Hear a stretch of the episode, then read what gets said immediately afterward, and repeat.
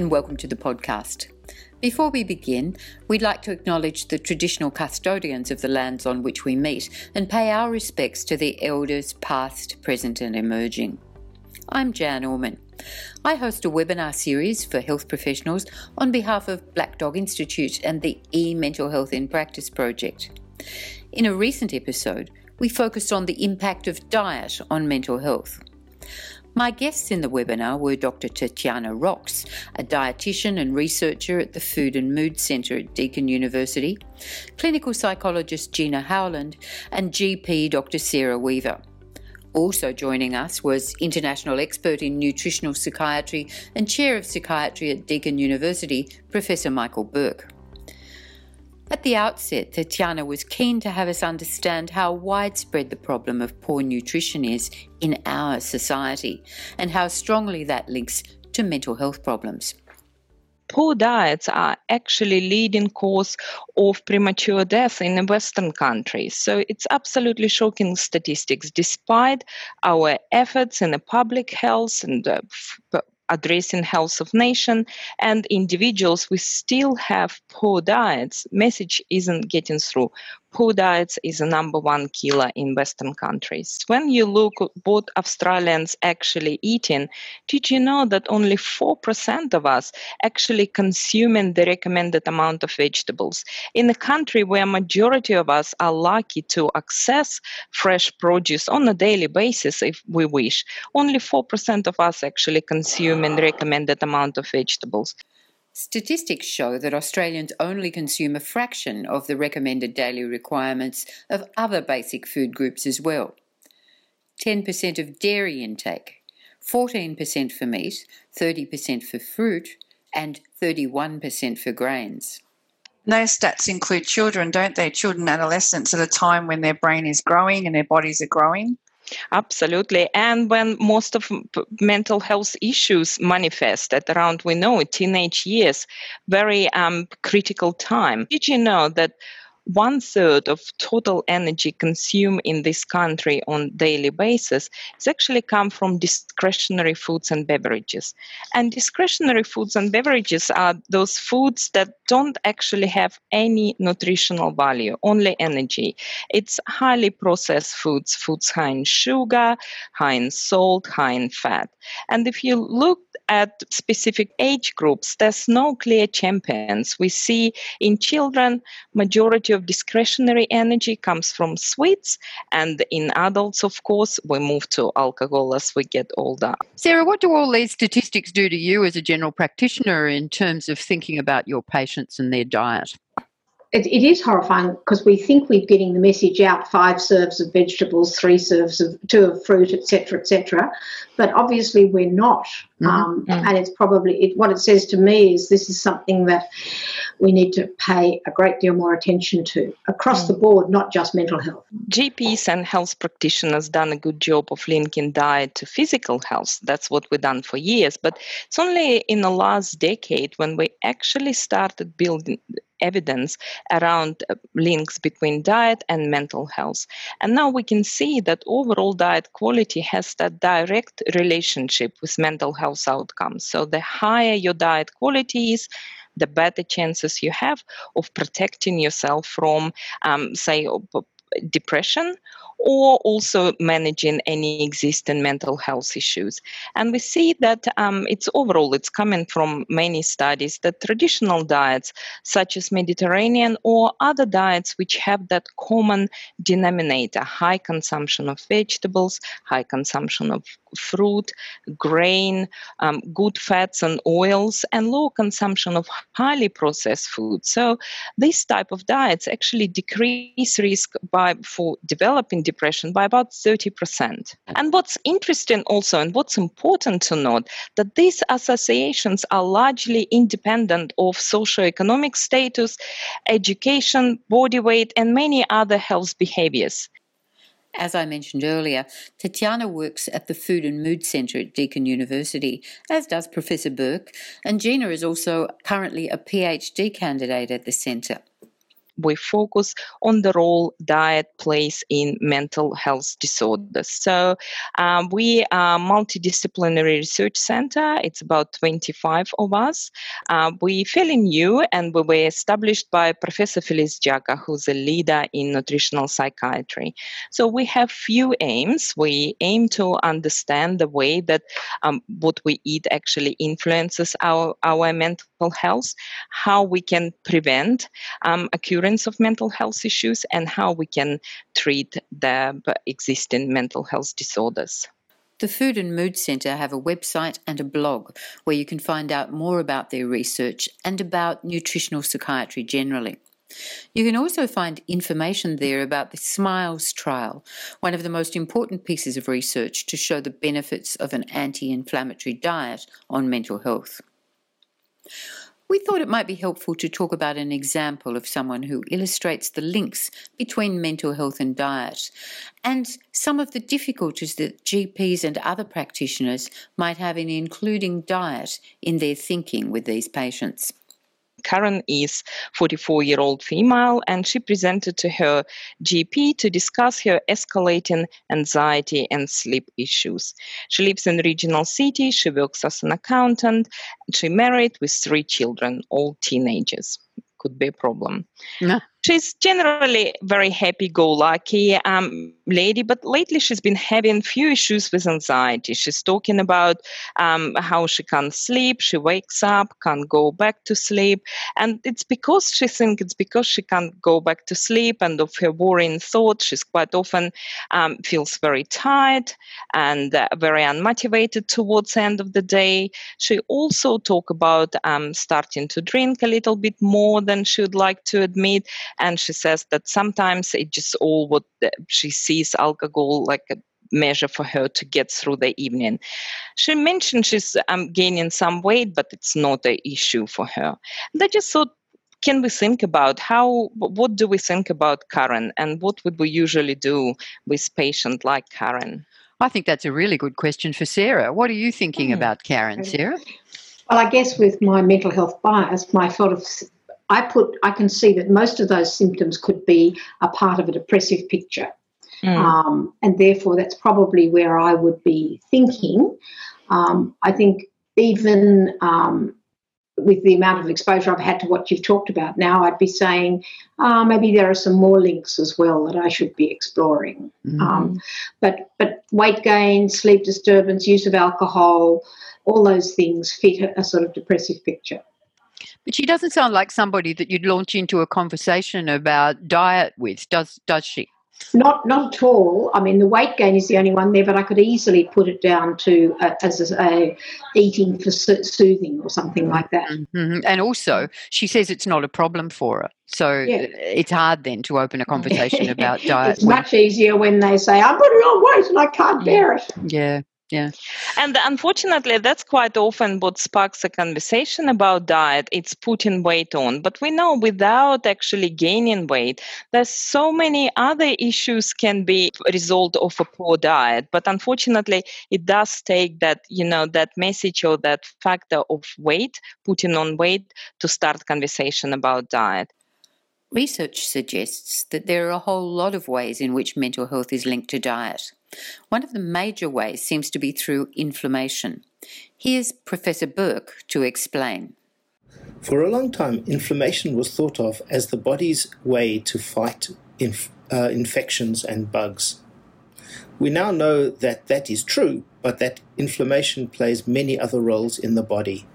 Chemicals that are responsible for the body's response to inflammation also play an important part in managing stresses of many different sorts. In the 1980s, people began to think that inflammation was important in psychiatric illnesses as well. This was poo-pooed initially because at that stage people thought that they understood the causes of these disorders. More recently, we have begun to believe that this is indeed true.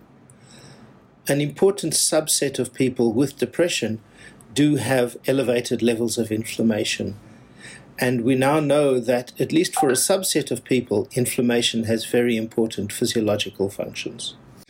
The presence of inflammation in people who have depression might have an important impact on the course of illness.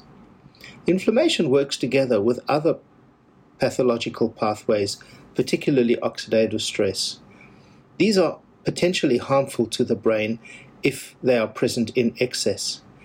In particular, the presence of inflammation and oxidative stress reduces the growth and survival of nerve cells and reduces the branching of neurons or nerve cells, and also reduces the synapses or the connections between nerve cells. This compromises the ability of the brain to function, and there can also occasionally be a reduction in the size of parts of the brain as a consequence of this. As I noted earlier, many people thought that inflammation was only the body's attempt to fight bugs. But we now know that inflammation is a non-specific stress response pathway. Inflammation is present in response to a variety of stressors. These can include psychological stress. It can include things like not enough sleep, not enough physical activity, poor diet, the presence of comorbid medical disorders, and a host of other factors. These tend to combine and interact.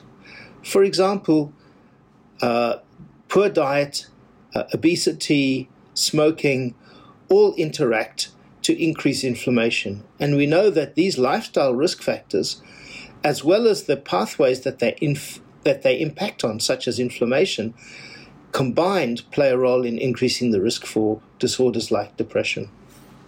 Unsurprisingly, there's a lot of research interest in inflammation, as well as the factors that lead to inflammation, because people are very keen to target inflammation to help people who have mental health disorders. One of the things we know about diet is that a poor quality diet increases inflammation. In fact, some people call a poor quality diet a pro-inflammatory diet. We know that changing your diet such that you consume foods that are associated with a lower risk of inflammation, as an example, the Mediterranean diet, might improve mood but might improve inflammation. Being physically fit does the same. Having good quality regular sleep does the same. People are also looking at medications that might reduce inflammation, and these too have promise. But for an individual with depression, the most important factor is that one can target inflammation and depression through changing lifestyle, particularly diet, physical exercise, and reducing smoking and other drugs of abuse. Now seems like a good time to talk about the gut microbiota and how that fits into this story. And associations between mental health and our diet could be explained if we look at gut microbiota. Of course, gut microbiota been linked to numerous disorders, prevention and treatment of numerous physiological disorders, but it also can have an impact on our mental and brain health. And it's due to that gut-brain axis, that bidirectional communication which happens between our gut and cognition and emotion centers in our brain. There's quite a few ways it's actually happening. But of course, when we look at gut microbiota and when we look at how gut microbiota, what factors might impact gut microbiota, diet is one of the biggest. And generally what we understand that diet rich in fiber, such as plant-based diet like Mediterranean diet, contributes to maintenance of healthy gut microbiota. And it's reflected in increased diversity of gut microbiota and increased function. So if you'd like to think about your gut microbiota like set of tools, so the more tools you have, the better you basically equipped. And diet rich in fiber helps us achieve that variety in gut microbiota. On the other hand, if we look at Western diet, which a key feature of Western diet is that very low intake of fiber and high intake of sugar and protein and fat. So these type of diets, Western type of diets, been actually linked to reduce gut microbiota diversity, to reduced function, and also increase that inflammatory factor in the gut, which then, of course, can radiate over to overall body, including your brain. The evidence from human studies suggests that omega-3 fatty acids, which can act as anti-inflammatory agents, and anti-inflammatory diets such as the Mediterranean diet, can reduce the symptoms of depression, while pro-inflammatory diets have been shown to increase the risk of depression. We do have a meta-analytical level of evidence that demonstrate effectiveness of dietary treatment, particularly in females and particularly in depression. If you look at depression treatment guidelines, including that of the Royal Australian and New Zealand College of Psychiatrists, you'll see that they all emphasise the need to attend, wherever possible, to what they call Step 0, the normalisation of lifestyle factors before embarking on pharmacological treatment for depression. Step 0 includes managing sleep hygiene, reducing alcohol and other substances, increasing physical activity, and eating a healthy diet. Intervening at this level is not always easy and may require the support of other specialists such as dietitians, drug and alcohol experts, and exercise physiologists. But it's worth noting that there are many online tools that can help your patients modify these lifestyle factors. If you need more information about online resources, it would be worth going to the Head to Health website, that's www.headtohealth.gov.au, or to the eMental Health in Practice site, which publishes a terrific guide for clinicians to reliable online resources for mental health care. The big question, of course, is how do we even start a conversation about diet, especially with someone who has come in for what they see as an unrelated problem? We're not planning to turn health practitioners into dietitians, but just to understand the interest of your patient, to understand if you are to refer to dietitian, will your patient actually use the referral? So you could ask someone what they like to eat. Do they pay attention to their diet, to what they're eating? Are they living with a family? What's main factors that actually impacting what they eat? And there's quite a few interesting answers usually come out of those questions. So, Sarah, as a GP, what sort of question would you ask to start a conversation about diet? I guess a fairly general one. With sort of, it'd probably be helpful to have a look at what you're eating. Tell me about what you normally have for breakfast, what you normally have for each of the meals. Do you ever vary that? Do you eat between meals? Those sorts of things. So I think asking them about specific things rather, because a lot of people will say, I don't know, I have a good diet, if you ask a general question. So you really do need to be a bit specific. Gina, how do you manage it as a psychologist? I have an intake form that I use that asks general questions, and one of the questions on there is diet, and so I piggyback on that. So when we are, in our initial sessions and we're talking about some of their responses, one of the areas is diet, along with the other lifestyle factors as well around sleep, and so that usually, picks it up if they, if they're on a special diet or if they're worried about their diet, and then I broaden the conversation from there. And so that's been my way in. And I ask that question even for my teenagers and my kiddie clients. I'll ask the parents around that. Just very broad to begin with and then piggyback off that. The panel agreed that referral to a dietitian may not be helpful if the patient was not adequately motivated to make any changes. So as primary carers, we probably need to get better at assessing our patients' stage of change and at working to increase their motivation for change. That may mean a fair bit of time spent on patient education. If you do think a patient would benefit from referral to a dietitian, a good place to find one is the Dietitians Association of Australia website. Even if we understand and appreciate the links between diet and mental health, as we were discussing, putting it into practice can be a little bit challenging, and hence the tips. Most of these tips do come from me as my role as a psychologist, but I think many of them could translate to other roles as well. My first tip is around being a role model. That means sending a message to your patients that the link between diet and mental health is important. And the way that you do that is you prioritise it in your practice. This means you need to be informed and you need to be resourced to be able to support patients to improve their diet. And that's really the whole point around a lot of the tips and strategies and links that we have today.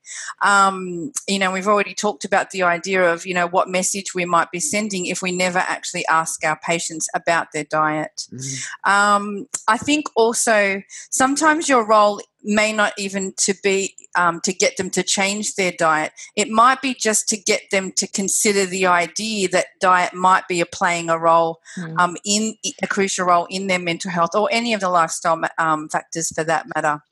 Being a role model might mean it might be as simple as just having a poster up in your waiting room, in terms of being a role model in that matter. The second tip is around keeping it really, really simple. The information that we provide as clinicians and practitioners, it carries weight and it is important, but there's lots of confusing information out there. And so I would suggest consider the idea of chunking. And that's where you break everything down into really simple components and you support patients to make small changes incrementally. So you also need to make sure that your advice is feasible and maintainable, otherwise they're just not going to be able to keep it up. For example, with soda consumption, you might be working with the patient to set up a goal where they have soft drink every second day instead of every single day, and that might be a goal that they work towards. The third tip is around integration. So patients and clients don't really need to be bombarded with lots of information and fact sheets and data and things like that. I would suggest that you try and integrate this link between diet and mental health at each stage in your practice. So for psychologists, this means, like I'd mentioned earlier, assessing for dietary factors in your initial assessment, including it as a factor in your formulation, providing therapy content and resources around it, and being really ready to refer on to a dietitian, or at least discussing the role of a dietitian. I tend to include a recommendation regarding diet in almost every assessment report that I write in an effort to promote this idea. I think that very often patients or clients, they have knowledge and they have ideas about what they want to do, but they feel very overwhelmed or confused about how to actually make those changes. And we don't want to disempower them any further by simply just telling them what to do. So I would suggest where you can, try and work collaboratively. And what does that look like? I think it means just being really curious about what they already know and helping them to implement their own ideas to change, being really respectful of any fears that they have or limitations, and being aware of where they're at motivation-wise. If we've convinced you that you need to talk more to your mental health patients about diet, but you don't feel that you have the knowledge to support the conversation, I'd like to recommend the online course that Tatiana has devised called Food and Mood: Improved Mental Health Through Diet and Nutrition. It's a free course available on the FutureLearn platform that's suitable for both practitioners and patients. It's not a bad place to start. There will also be a more advanced course available later this year on the same platform, but that one will not be free. I hope you've enjoyed this podcast and learnt something from it that's immediately applicable to your practice. If you'd like to view the webinar from which these excerpts come, you can find it available on demand on the Black Dog Institute website. I'm looking forward to talking with you next time.